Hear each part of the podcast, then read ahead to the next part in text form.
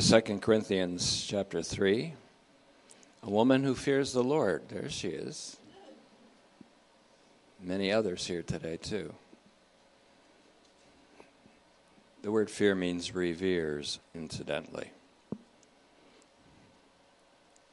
2 Corinthians 3, and we'll be going to our usual passage in 2 Corinthians 5 shortly. First, for Tetelestai Church, and for Tetelestai Phalanx within Tetelestai Church. Tetelestai Phalanx is a group of people who takes every message with enormous seriousness that comes from the pulpit, sometimes attentive to it more than once. That's Tetelestai Phalanx. So Tetelestai Church, and to Tetelestai Phalanx within the church, consider a couple of things. Consider a few images first. Consider Moses up on a mountain. He's communing with God. And the assembly at the base of the mountain is just wondering what's going on. What's he doing up there? Did he die? Did the Lord take him? Is the Lord disciplining him? Or what's going on up there? Moses comes down. Not everybody's behaving. This isn't a lecture. Consider another image of a CEO who invests a certain amount of financial responsibility with three managers. Then he goes away. Managers are wondering if he's going to delay his coming. What's the delay? Where is he? Why isn't he coming back? What's the delay? And so some of them started to beat each other up and malign each other and gossip and pass things around that were not true. And fellow servants started to fight each other, saying, "The Lord delays his coming. The Lord delays his coming. So he doesn't care what we do now in this interim." And again, this isn't a lecture. It's just an image to think of. Third, think of an image of the Lord not apparently caring too much, as we've already related, asleep on a boat in the midst of a typhoon. The water is filling the vessel, the boat. And the winds are rocking the boat. The Lord's asleep. He's at perfect rest in his Father's care. He is totally in control. The disciples, of course, cry out, wake him up, and say, "We're perishing," which is not true. They were not perishing. They could not have perished. He had said, I think, if we remember right, "Let's go to the other side." And when the Lord speaks, the Lord of glory, the creator, the maker, God Almighty, then you can pretty much be sure that they're going to get to the other side. Now, I said all that to say that in these past few months, I've, as a pastor teacher, and I am your pastor for some of you. For those of you of Tetelestai Church, I may be your pastor.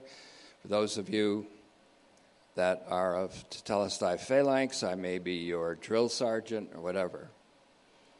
But for the past several months, I've been with the Lord in an extraordinarily individual way as a leader, and the action, you might say, the way the Lord is directing the church has not been during that time democratic, but theocratic.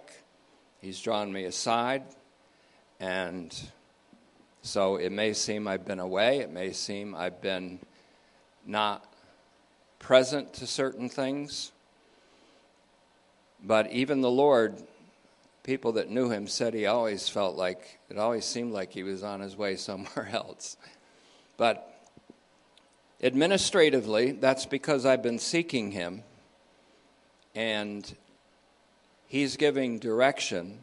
Until he gives clear direction, I'm going to shut my mouth about it.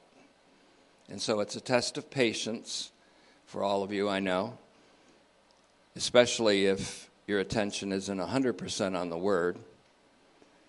During this time of interim, it's a test of patience because what I've been praying about and considering is the future of Tetelestai Church as something founded by the Lord and kept by the Lord through many tests and trials, and it will be kept. I'm considering the future of Tetelestai Church, where it's going, and it's a future that will not include me sometime, whether sooner or later.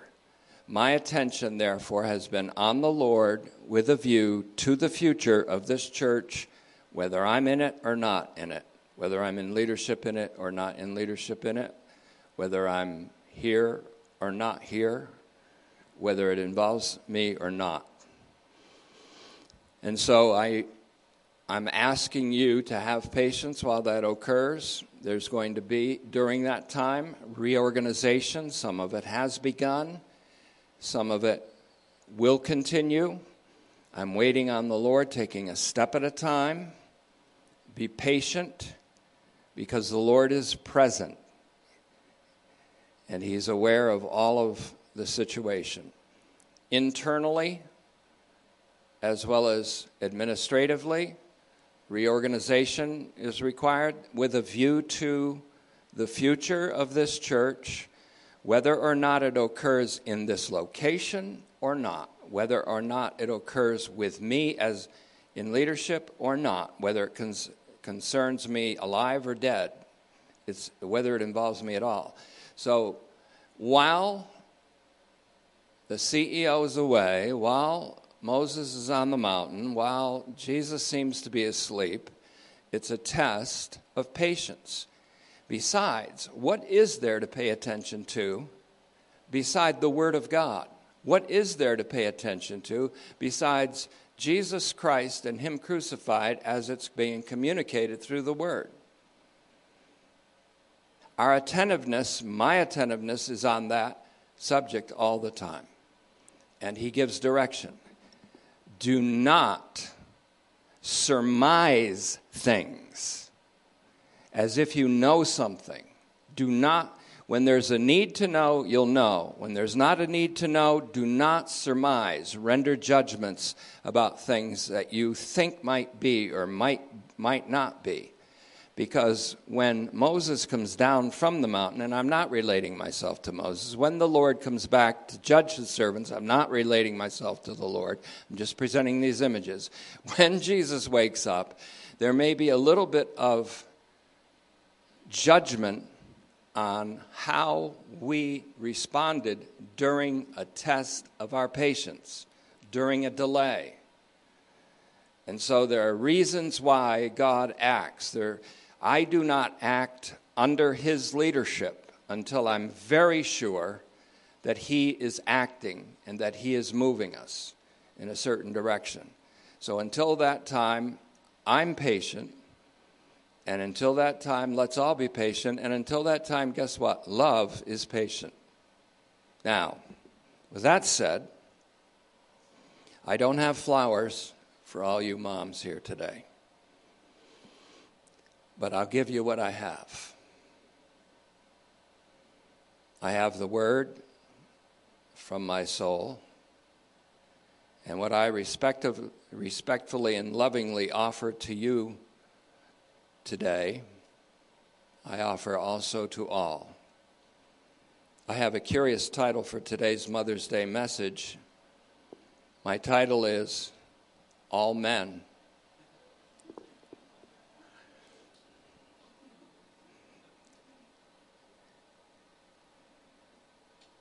I assure you, among those born of women, no greater than John the Immerser has been raised up, Jesus said, but the least in the kingdom from the heavens is greater than he. And Paul said, I want you to know that the head of every man, Pantos Andros, head of every man, is Christ. He goes on to say something remarkably unpopular today, and the head of the woman is the man. The head of the wife is the husband.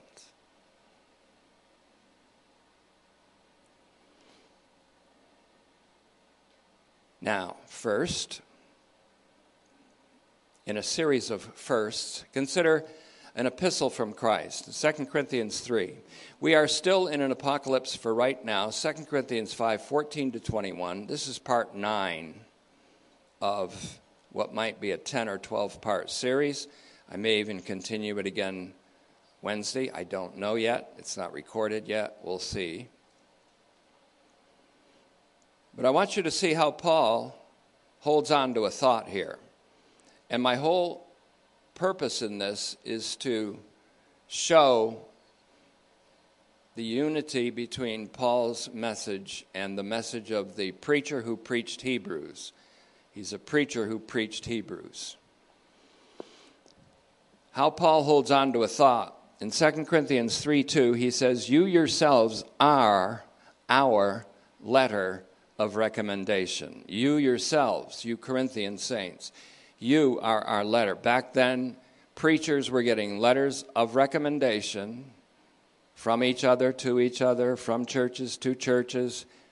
And letters of recommendation were a big deal back then. They still are today. Sometimes they have a purpose. But Paul said, "You are our letter of recommendation, written on our hearts, being known and read by all men." Title of today's message, all men. Panton anthropon, all men, known and read by all men. Why? Because all men, meaning all of the human species, all humankind, men and women, are the objects of God's unrestricted love and the beneficiaries of God's universal reconciliation. All shall know me, from the least to the greatest. All will know me, says the Lord in his promise of the new covenant. Hebrews 8:12, Jeremiah 31:34, Septuagint 38:34. All. You yourselves are our letter of recommendation, written on our hearts, being known and read by all men. Verse 3, being manifestly clear that you, now relate that to you too, to all of us here today, the New Covenant community, we like to call ourselves, that you are an epistle from Christ. You are an epistle from Christ. You are a letter from Christ. And to whom?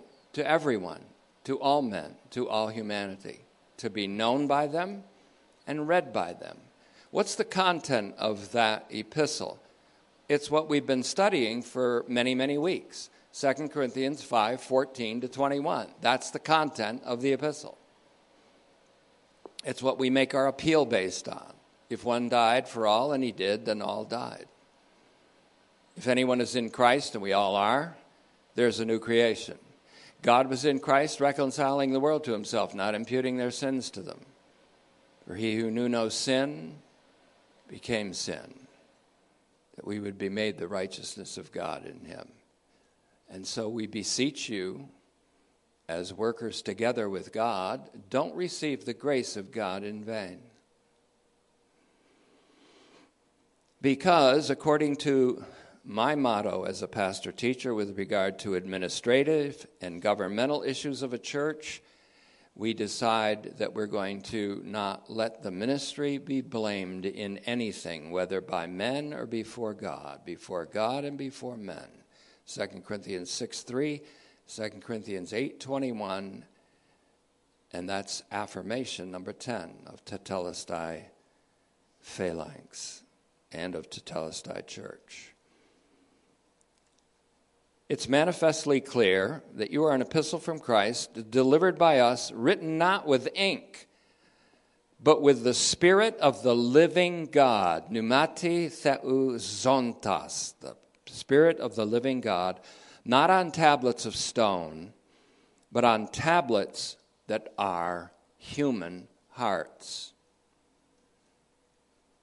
Now, I'll quote Karl Barth, one of the worthy heirs of Paul in the 20th century.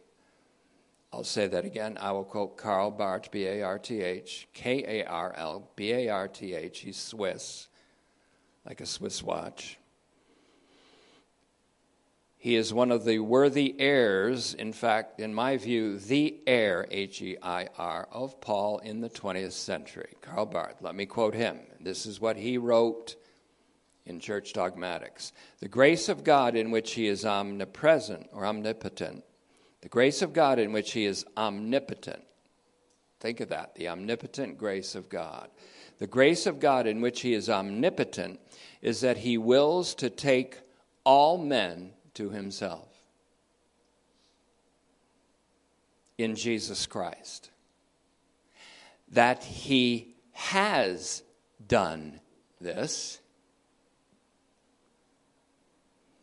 that in him he has made it manifest to all men, and that he has resolved and already begun to indicate and make this known to them by the ministry of his community. Let me read that again, because when you read Barth, you have to, sometimes I'm 4 hours on a paragraph. Stand up, pace, go outside, breathe some pollen, cough, go back inside, drink another coffee, read the paragraph again, read the sentence again. His sentence can challenge you for a week. So how am I going to read 10,000 pages by him? I don't know. The grace of God, which is in which he is omnipotent, is that he wills to take all men to himself in Jesus Christ, that he has done this,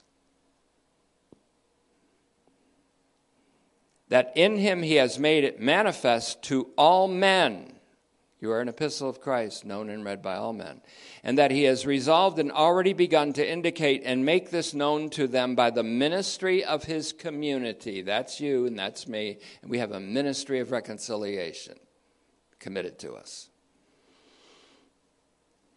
And so all people can know and all people can read this epistle in us. It is us, the reconciled, who know it, who acknowledge it, who are aligning to it by grace, and who are attesting to it with various degrees of effectiveness.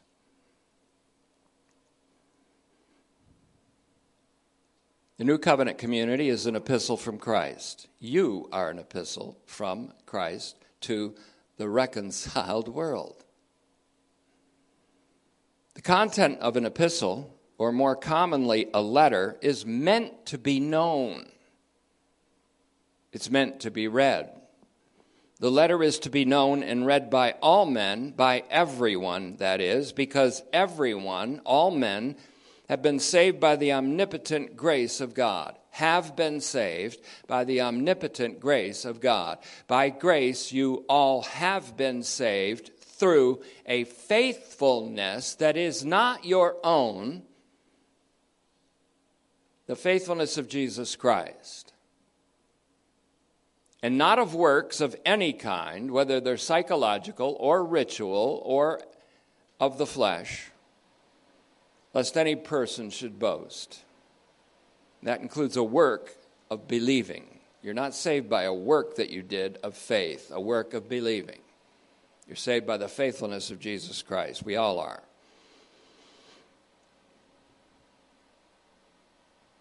It is manifestly clear that the New Covenant community is a letter from Christ. So now, the omnipotent grace of God has manifestly appeared in the form of salvation for all men. Pasan anthropon. Titus 2:11. The grace of God has appeared. And I've said this many, many times because the Greek text reads much different from your Greek Bible, from your English Bibles, rather. The grace of God has appeared to all men. The omnipotent grace of God has appeared. Salvation for all men. Period. That's it. The grace of God. Titus 2:11. The identifier, all men, means all human beings regardless of gender. Now you know this. Most people know this. But the people that don't know this have an amazing lack of awareness. They're part of a new crew of people called cancelers. They're the kind of people that are killjoys. Any joy you have, they are dedicated to killing it. That's why Jesus gives us a joy that no man can take away, because men and women sometimes are dedicated to the taking away of the joy of any person. All men. Now, it's a phrase used by writers like Karl Barth in his time. We have to recognize that authors wrote in the context of their time, with the language of their time, with the communication of their time, and whether you know it or not, they may not have been communicating with malign intent toward women when they said all men. Because almost everybody then knew that when you say all men in certain contexts, you mean all men and all women, all children, all humanity, all the human species. And there is today, under the invisible overlords called principalities and powers, a plan to go against what God said, be fruitful and multiply, and mix up the whole idea of male and female and reproduction and children, because the people that are engineering this under the invisible principalities and powers and overlords don't like a little thing called the human species at all.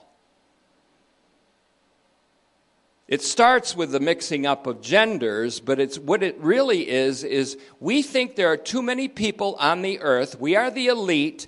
We know there are too many people on the earth, so we're going to do everything we can, even invent plagues and send them on the earth because we think there's just too many people. We want there to be less people. We are not speciesists. We do not love the human species. Now, once you discover things like that, you better put on the full armor from God, because you just became a target.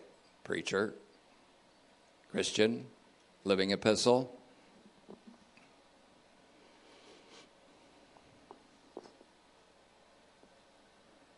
Now,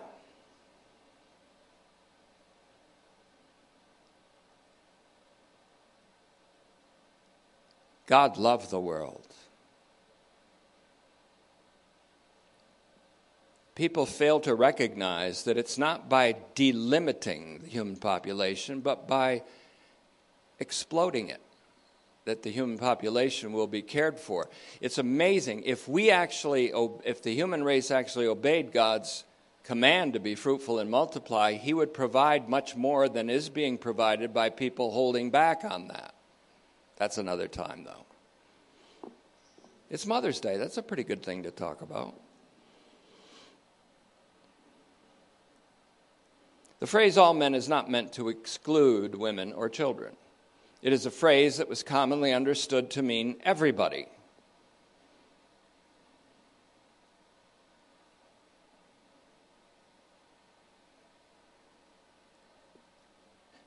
It's a term of extreme generality.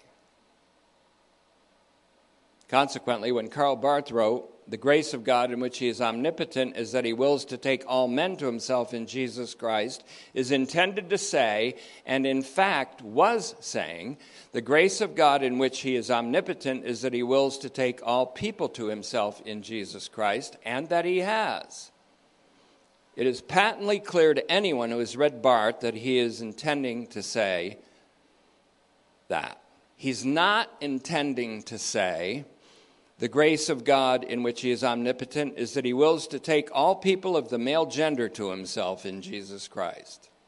He's not saying that. Pastor Brown has spoken many times in a church called the Church of the Brethren. The Church of the Brethren wasn't named by someone who said, let's name the church after, called it Brethren, because it's the church of the male individuals. No, it's the church of all who are born of God. Adelphoi. In fact, Paul's own term was adelphoi. He used adelphoi many more times than he used the so-called word believer. He never used the word Christian. He used the word adelphoi for brothers, usually in the male gender, to describe people who, and also saints, set apart ones. Adelphoi in the male gender did not mean only brothers of the male gender. It meant siblings. That's why I like the word I don't like the word siblings, but I have to use the word siblings because it fills the bill that's required here for the word adelphoi. Even though it's in the masculine gender, it usually means, unless it's talking about a room full of men, it usually means women and men. Now, I know I'm saying things that to most of you are obvious. In Paul's day and in the much more recent day of Barth, brothers or brethren usually indicated people of both genders. It was not intended to be a men's club. In fact, it may have just been suitable to those who knew the scripture, which says God created them male and female and called them Adam. He called them, male and female, the man, Adam, man. Adam means man. The first man, Adam, didn't come from a woman. He came from God. The first the human race in Adam came from God. The human race in Christ comes from God. Now, after Adam came, Eve was made from the man. And then, after that, men came from women. They were born from women. No man ever born of a woman was greater than John the Immerser. But he that is least in the kingdom from the heavens, that's Jesus, who became the least, became the slave of all, is greater than him.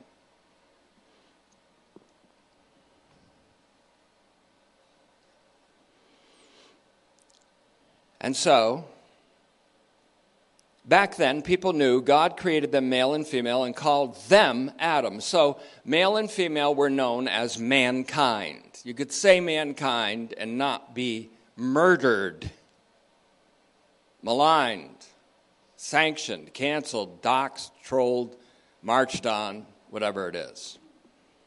In today's sensitive, and may I even suggest sometimes hypersensitive social climate, Barth and Paul, for that matter, in fact, even Roald Dahl and other authors, would be called by the committed cancelers sexist.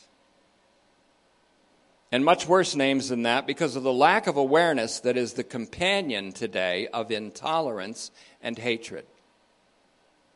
So when Barth uses the term all men, when the context indicates all people of both genders, I'll simply leave his term unedited, or I may clarify its meaning once in a while depending on my mood.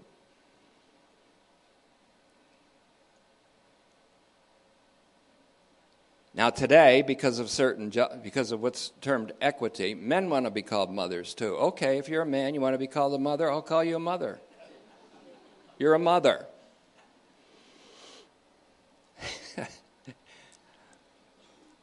You say, that's not something a preacher would say. Let me read to you sometime what Jeremiah said. Let me tell you some things that the prophets have said.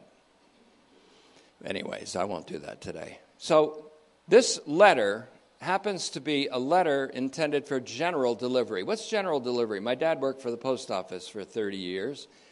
And when he came home, especially in Christmas rush, we stayed clear of him because he dealt with the public every day. But there's a thing called general delivery in the USPS, the United States Post Office.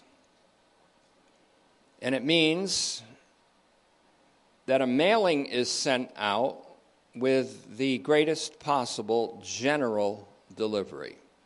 And it's intended for everyone, including those who do not have a permanent address where it's addressed. That's kind of like all of us pilgrims. Of course, I'm putting a twist on this and using general delivery to mean that the letter of Christ is sent to and delivered to everyone. It's not opened by everyone. We're still on the letter, Pastor Brown, the letter. This is a doctrine we love. It's not opened by everyone. In fact, most things general delivery, I'd take and go, there's a wastebasket right there. This one wants money. This one wants money. This one wants money. This one wants money. This one wants me to join something. This one wants me to join something. This one says we'll come and put windows in your house. Already got windows? Thank you. But there's a general delivery.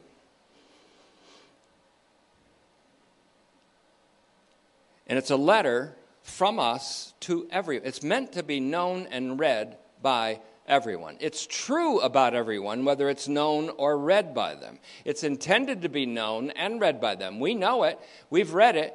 Now, in various degrees of efficacy, we are its content to the world.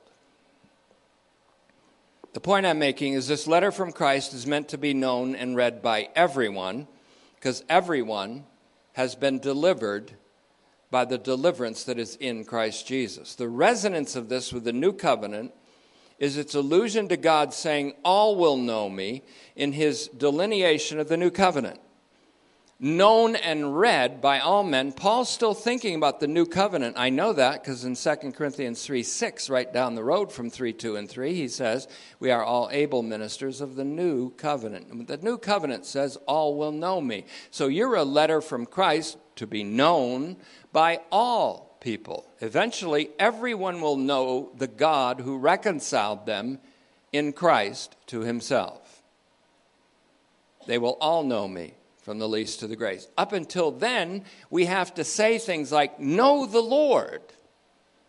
Know the one who reconciled us all to himself in Christ. But then, in future world, no one will ever say to his fellow citizen, know the Lord, because all will know me. All will have known, read that epistle. Until then, you are that epistle. That's why you're still around. Don't ask me for sure, and don't even ask God, why am I still here? You're a letter from Christ. That's why. That's why you're still here. You say, nobody could read that on me. Oh, yes, they can. Yes, they can. And they do. It's a letter addressed to all men, intended for the greatest possible general delivery.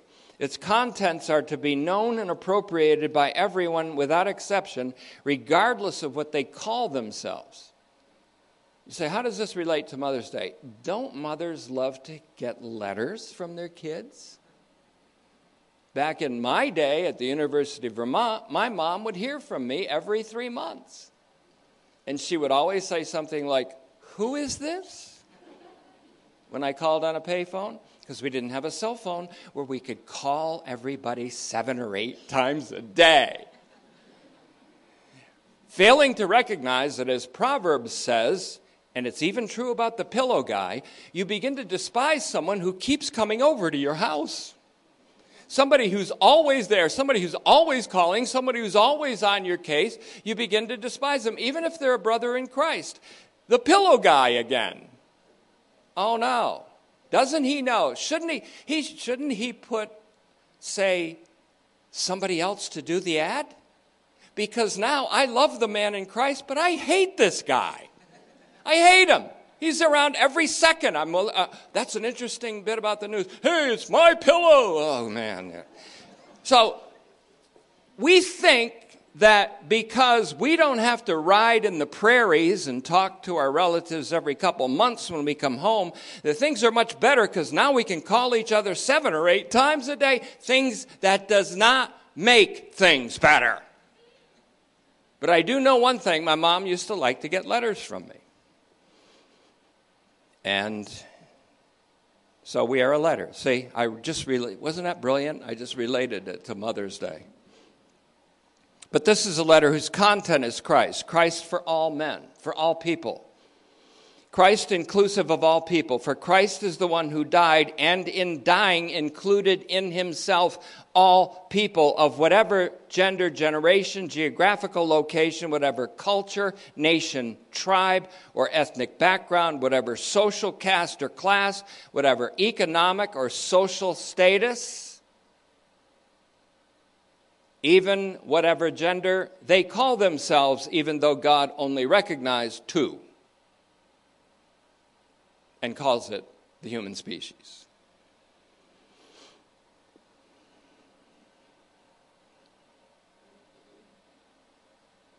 Well, I'm neither male or female. Really? Well, then God didn't send his son for you, so you're going to hell. No, I wouldn't say that. Yes, I would. It would be something. And then I would qualify it and say, this is what I really mean. General delivery, then, again, allows you to receive mail in an area in which you do not have a permanent address. Guess what? We are pilgrims and wanderers and sojourners. That's the whole. What are the Hebrews? That's what they are. Hebrews are people who are wandering and don't have an address in this world. They look for a city whose builder and maker is God. They wander about in tents, and the thing about tents is they don't have foundations because they can move. We keep on moving, and we're looking for a city that has foundations. And according to Revelation, we're looking for one that has 12 foundations, and they're made of jewels. And they have names on them, the 12 apostles' names on them. Does that include Judas's? Maybe. Is he part of the reconciled world? Yeah. Does that offend you? Maybe. Do I care? Hell no. All men. This general delivery letter is sent to and delivered to everyone. It's delivered to everyone to announce everyone's deliverance. I'll say that again. It's delivered to everyone to announce everyone's deliverance. Salvation. All men, panton anthropon, used so often in the scriptures in the masculine gender to mean all people, the entire human species, the intended readers and knowers of this epistle. This is how 2 Corinthians 3:2 and following carries all the way to 2 Corinthians 5:14 to 21, our passage. In fact, we could say that 2 Corinthians 5:14 to 21 is the content of that epistle from Christ, which is also an apocalypse or a revelation of Christ himself. One died for all, and all died.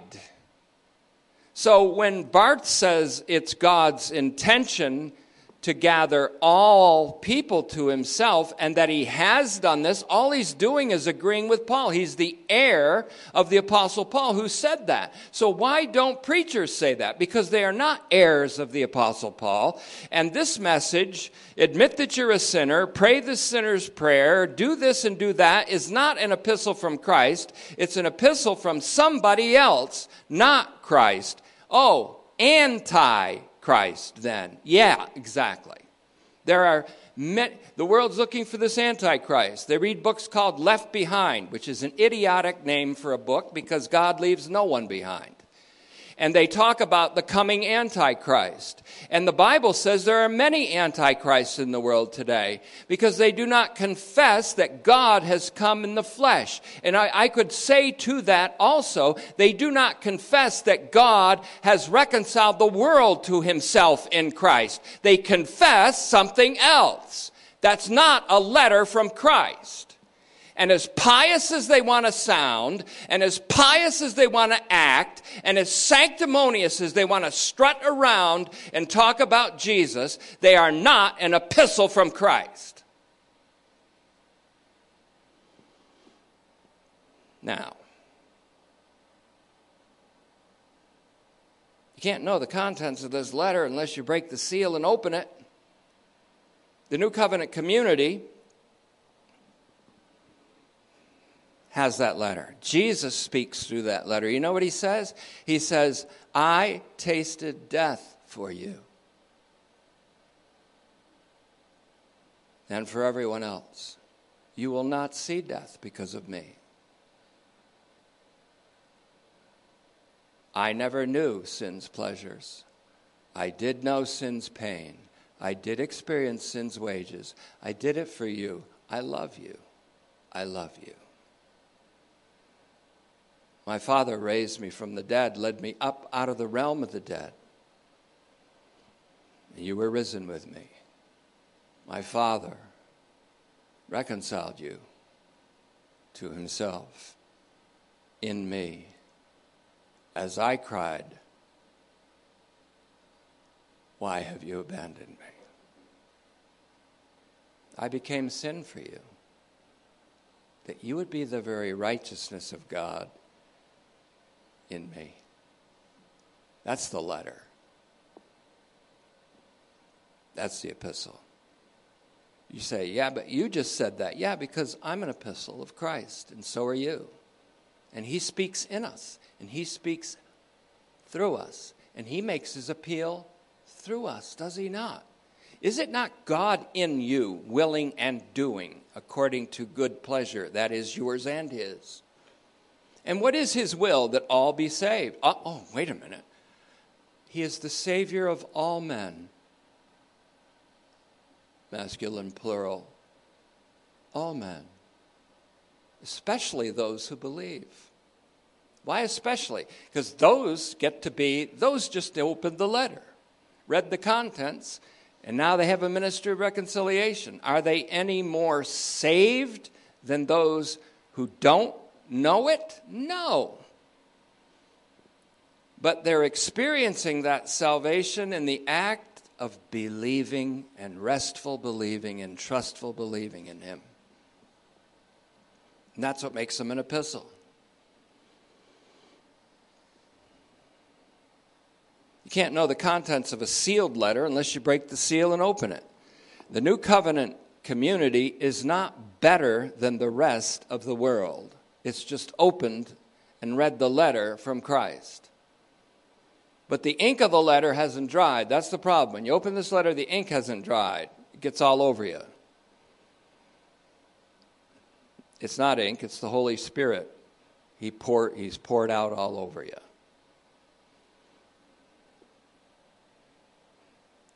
The ink hasn't dried. It gets all over us. Oh, but it's not ink. It's the Spirit of the living God. He got all over us. When the Spirit comes upon you, Jesus said, that is, when he's poured out on you, to use Yahweh's language in the prophet Joel and Paul in Titus 3:6, when the Holy Spirit is poured out on you, comes upon you, you shall be my witnesses. You shall be my epistles. You shall be my witnesses. In Jerusalem, in Judea, in Samaria, all the way to the outermost regions of the earth. America, even. The ink got all over us. The Spirit of the living God was poured out on us. We were saved according to God's mercy. We are now that letter from Christ. The Spirit is also known as the Lord the Spirit later on in 2 Corinthians 3:16 to 18. He's called the Spirit of the living God. The living God. That's a familiar term if you read Hebrews. It's found in Hebrews 3:12, 9:14, 10:31, 12:22, the city of the living God. The living God is called the living and true God in 1 Thessalonians 1:9 as opposed to idols. In 1 Timothy 4:10, Paul called him the living God who is the Savior of all men, panton anthropon, especially those who believe. And here we are again, all men, the Savior of all men, meaning all humanity, all humankind, all mankind, all people everywhere and from every time, every person born of a woman, as well as Adam himself, the Son of God, not born of a woman. The second Adam was born of a woman. The human race did not come from a woman, but from the man Adam, but ultimately from God. Ever since Adam, every human being, including the man Christ Jesus, was born of a woman. When we say all men in this context, we needn't say all men and women. It's understood. Isn't it just understood? Just as we shouldn't need to say birthing persons. It's clumsy to say that. Happy Birthing Persons Day. It's like, what are you, an AI, an artificial intelligence? Happy Birthing Persons Day. Birthing persons instead of mothers. We know that biological motherhood is a privilege endowed by our Creator to women only and not to men, so we need not say birthing person in the name of a distorted equity so that some men won't be jealous that they're only indicating women by the identifier mother. How come they can be mothers? How come I can't be a mother? Well, you are a mother then. Now, you see, sometimes I'm an epistle against the zeitgeist, against this world. Sometimes I'm a little sarcastic, like Elijah was with the 400 prophets of Baal. When their God didn't send fire down to burn up that sacrifice, did it? He said, where's your God, on vacation, or perhaps he's at the outhouse? That's what he said. He might have even said it in more crude terms.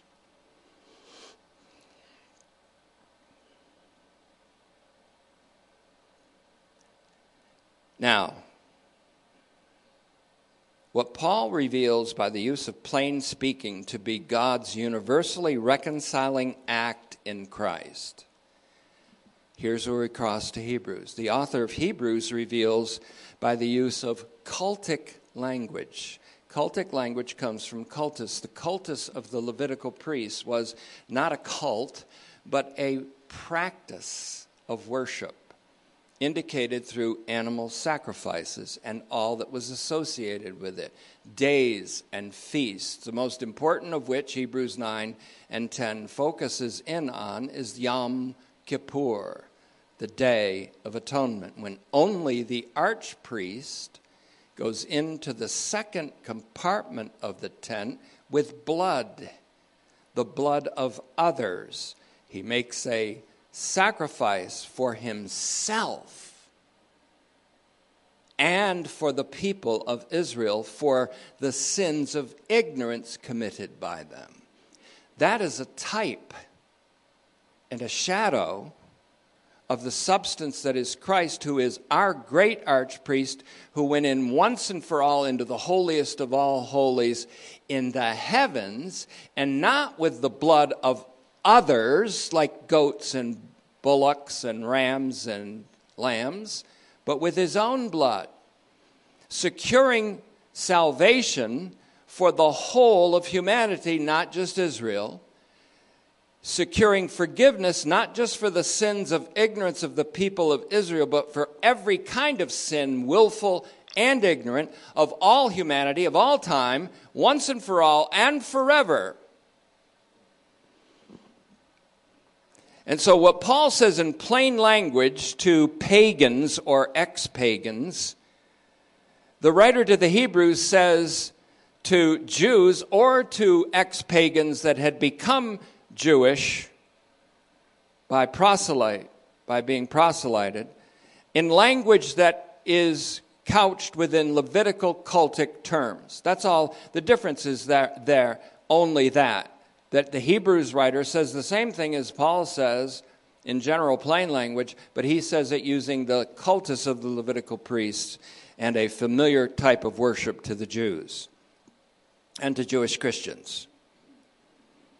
So what Paul reveals by the use of plain speaking to the Greek, speaking universally, and Greeks knew all about cosmos and logos and universal and all the rest.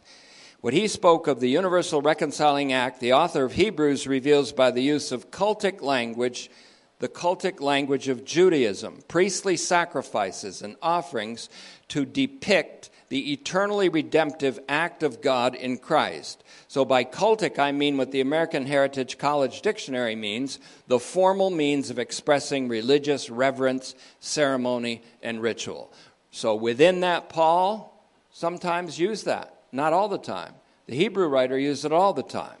Paul used it sometimes because he said, to the Jews, I became like a Jew. I became a Jew to the Jews. To the Gentiles, the Greeks, I became like a Greek. I spoke like a Greek. I spoke like a Jew to the Jews. Why? That I may save all of them. That I may save them.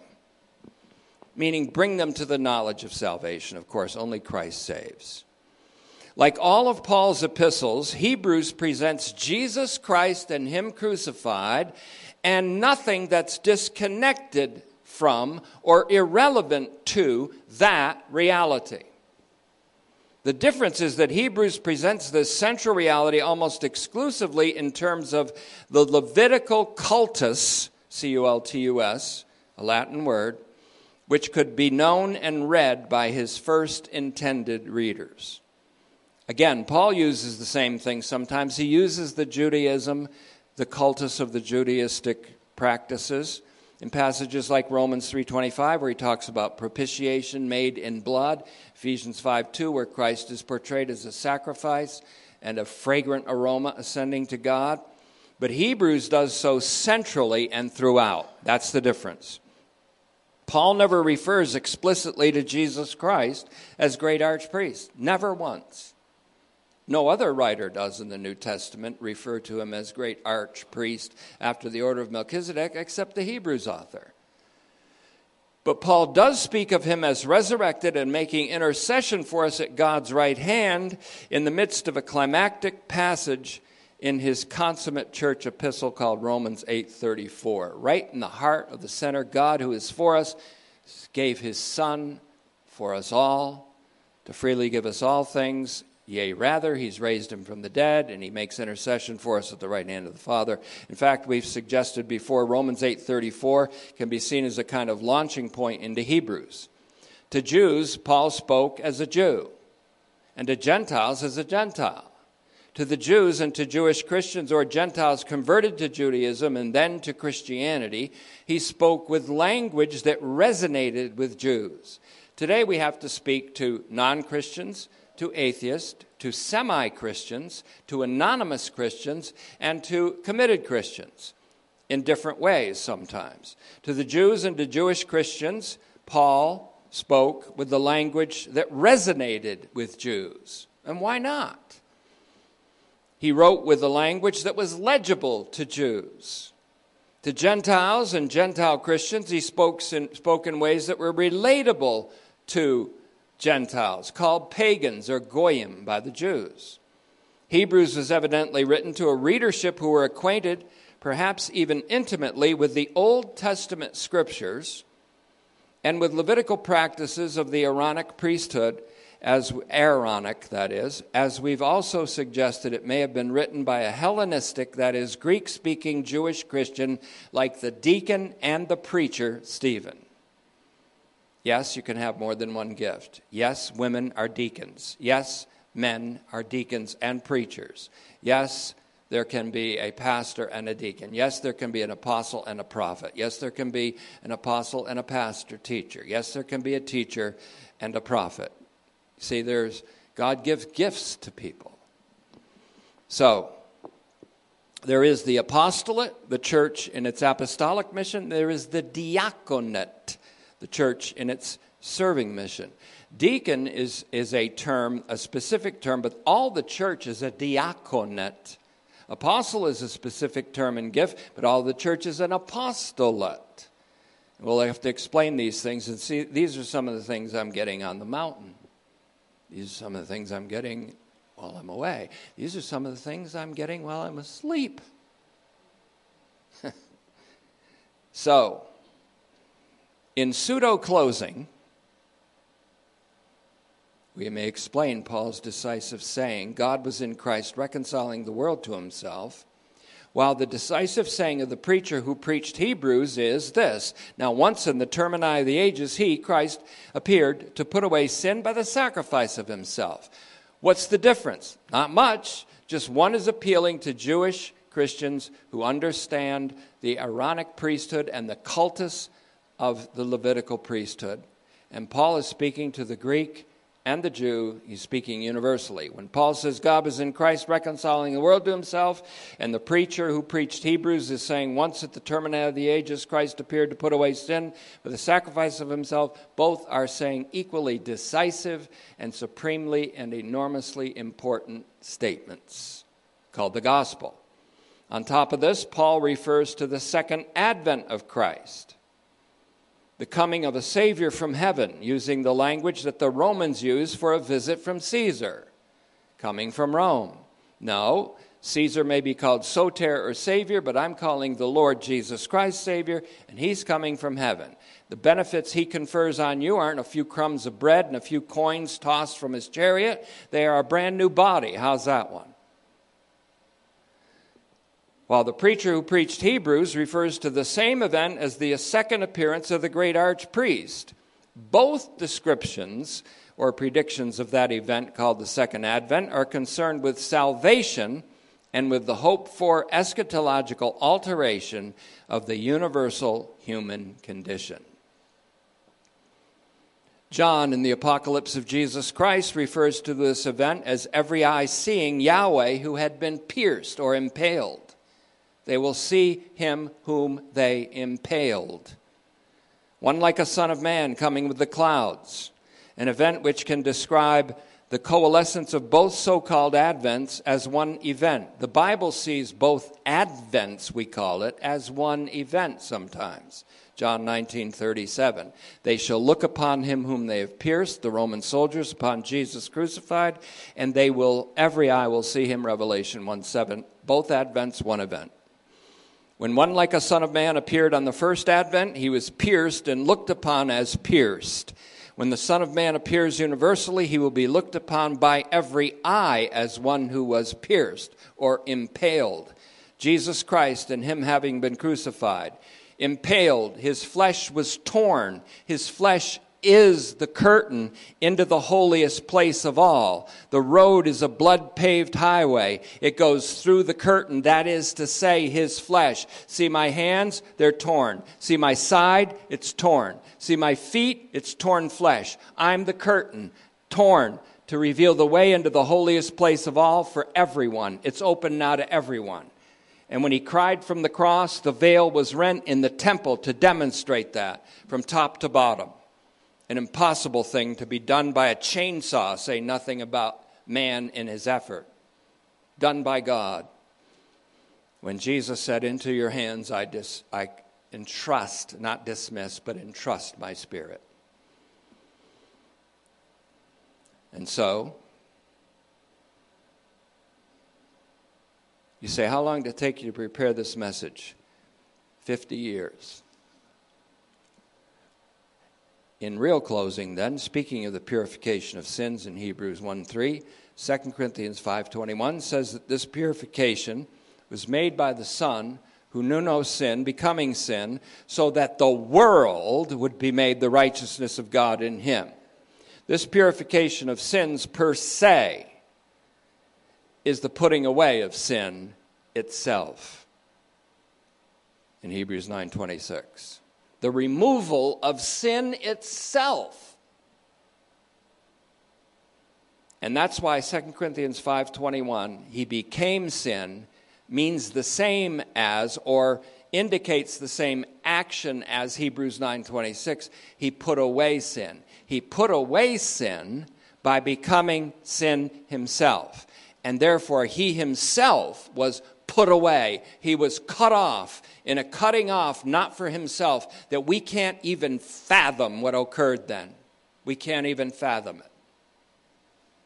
Because we cannot plumb the depths of his love that brought that sacrifice about. So it'll always be new and always be fresh and always be a wonder and never be quite figured out, the love of Christ that controls us even now.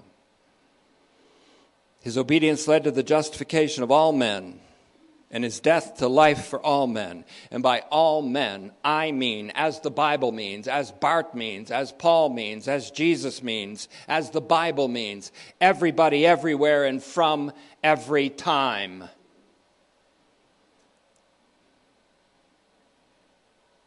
When describing the cultic practice of priests in Hebrews 9:7, and we may be going there pretty soon in our Wednesday as well as Sunday messages, because now they're coming together. Once a year, only the archpriest entered the earthly man-made tabernacle or holy of holies with the blood of others, which he offered for himself and for the sins committed in ignorance by the people of Israel. The antitype.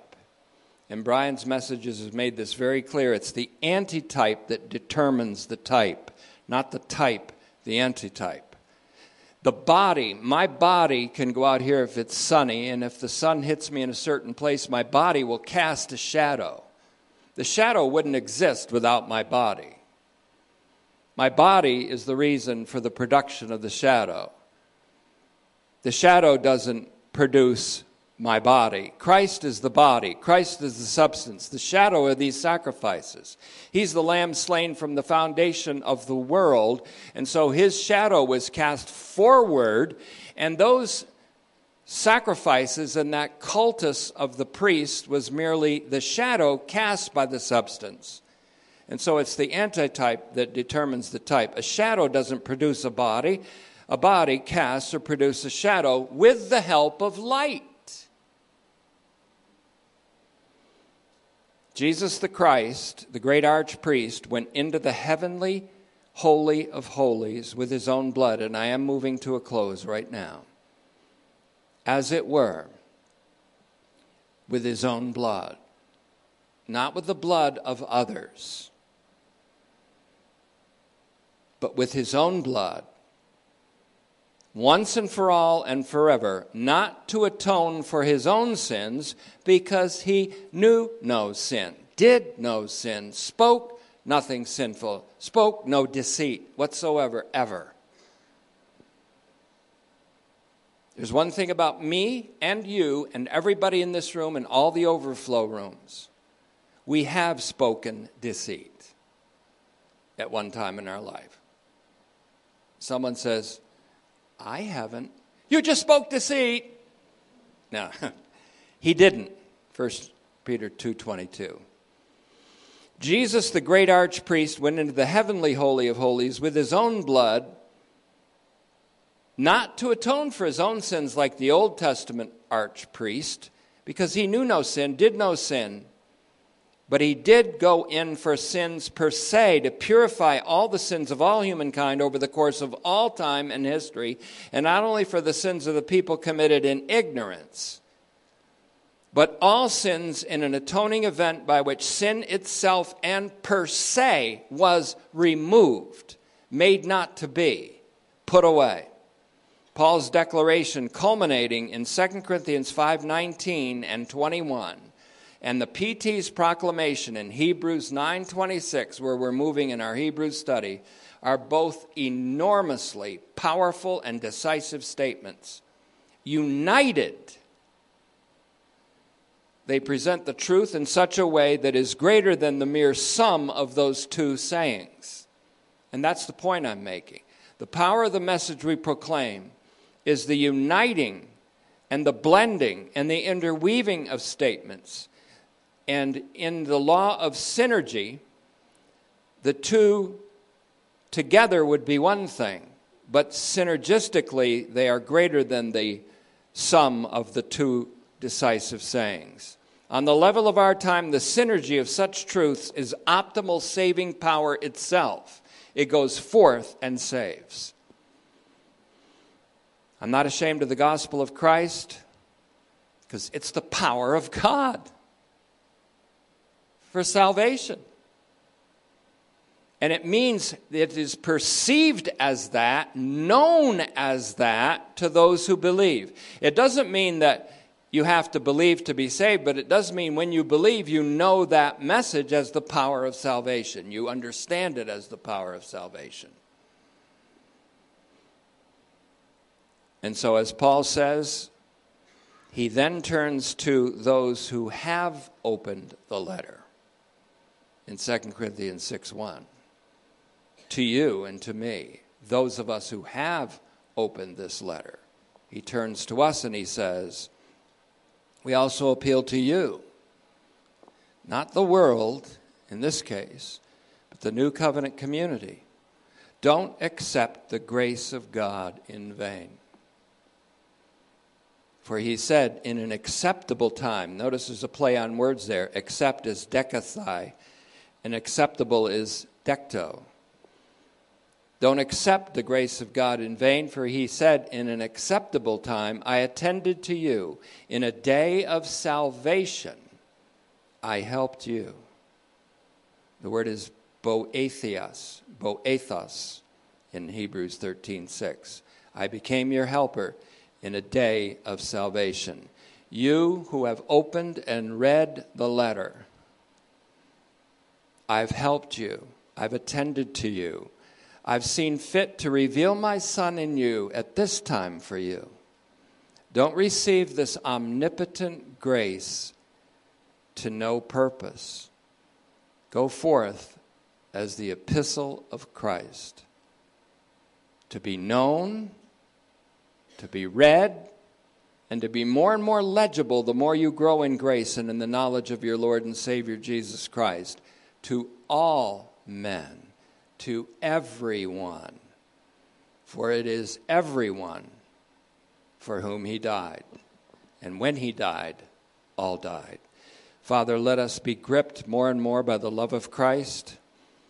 May the love of Christ continue to control us.